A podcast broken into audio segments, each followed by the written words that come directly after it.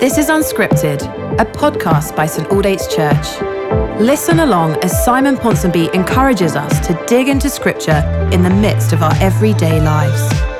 So take a moment to recenter your attention and welcome the presence of God as we listen to these ancient words.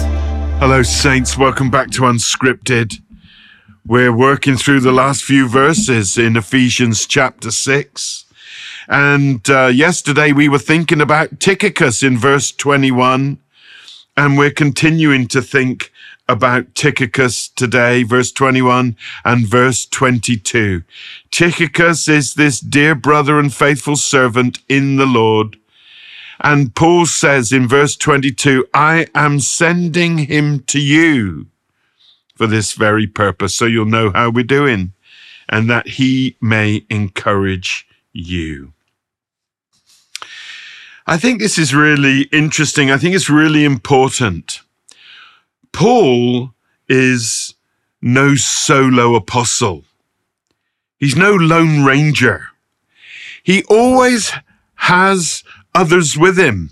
He's always ministering and working in pairs. They're there accompanying him for friendship, for companionship, but there's also an element of mentorship in it. Paul had Titus and Timothy and Tychicus. Paul never forgot that it was Barnabas who picked him up and brought him along and introduced him into ministry. Paul was once the sidekick, the apprentice of Barnabas. And now here, the aged apostle, he is seen with Tychicus and others around him. Titus, Timothy, Tychicus. I don't think it has to begin with a T, but there's three T's for you. And note that he is sending this letter that he's written to the Ephesians, perhaps even dictated, and Tychicus wrote it down, and he's sending it with Tychicus to them. And this man is more than just a mailman. There wasn't a postal service then. You paid for someone to carry it, to courier it, to deliver it. And in this Christian tradition, often Paul's letters were sent by someone. He couldn't go in person, but he would dictate the letter. He would then send the letter. And the person who brought the letter didn't just put it through the letterbox and go on. No, the person came. And the person expounded the letter, read the letter, explained the letter, exegeted the letter, added to the letter, put the letter in context. The person entrusted with the letter was also there to, as it were, bed the content of the letter down into the community that were receiving it. And this is important. It's why in Romans 16, verse 1, when we read about Phoebe, who brings the letter of the Romans to the Roman church, she will have not just been entrusted and respected with delivering it, but with teaching it. This is important because the first preacher of the letter of the Romans was a woman. And I say that to encourage you who are women who are listening, that the first preacher of Romans was a woman. Paul wrote it, Phoebe preached it. She will have explained it. That was the nature of the courier, of the bringer of the letter. That's what they did in their office. Women be encouraged to preach. And you men who've constructed a theology which may rule out women from leadership and preaching, just meditate on that thought and the relationship of the courier to the letter, to the delivering of it. But I want to reinforce the point that Paul did his ministry in team, that Paul did his ministry in pairs, that Paul was not an individual out on his own as an anointed apostle, but he mentored, he identified, he invested in, and he released the next generation. His gift didn't go to the grave with him. His gift, in part, was to be given away to release others and to impart that gift to others. I was recently interviewed for a radio program. I'm speaking at a conference shortly, and the radio interviewer asked me, what are my concerns and what are my hopes for the church? And I've been thinking about this whole question of mentoring.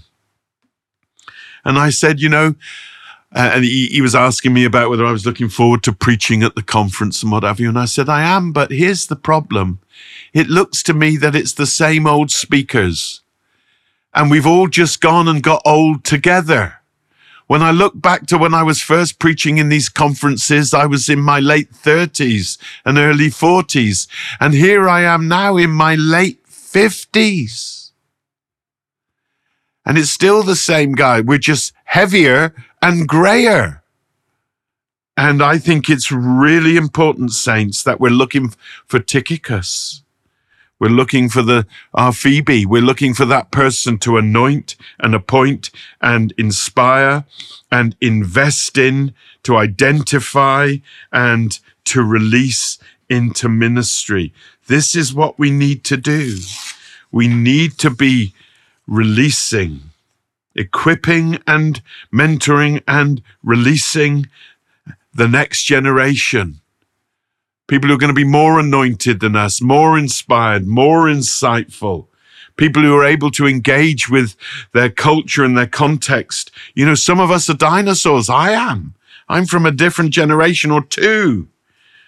Who's going to minister to the next generation? Not Generation X or the baby boomers even that I've ministered to, but the next generation.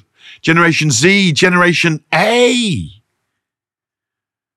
We need to identify, invest, and release them. Where is Tychicus? If you're listening to this and you're an older leader in the church, who are you raising up to take your place? To launch them, to catapult them into ministry. And may it be that the next generation go much further, much faster, much higher, much deeper than we did. May our sealing of what we may have done and achieved, may it be their floor, their foundation, their platform to go higher and further and deeper in the things of God, advancing the cause of Christ and building the church. Moses, he had Joshua, and Jesus had the 12. Paul's got Tychicus, Timothy, Titus. And who have we got? And if you're a young person, maybe God is saying, I'm putting my hand on you, and I want you to be part of that next generation, in the now generation, building the church. And if you're older and in church leadership, look around. Pray for the next generation to be raised up, for those who are dear brothers and sisters and faithful servants of the Lord, and then entrusted with the task of bringing God's word.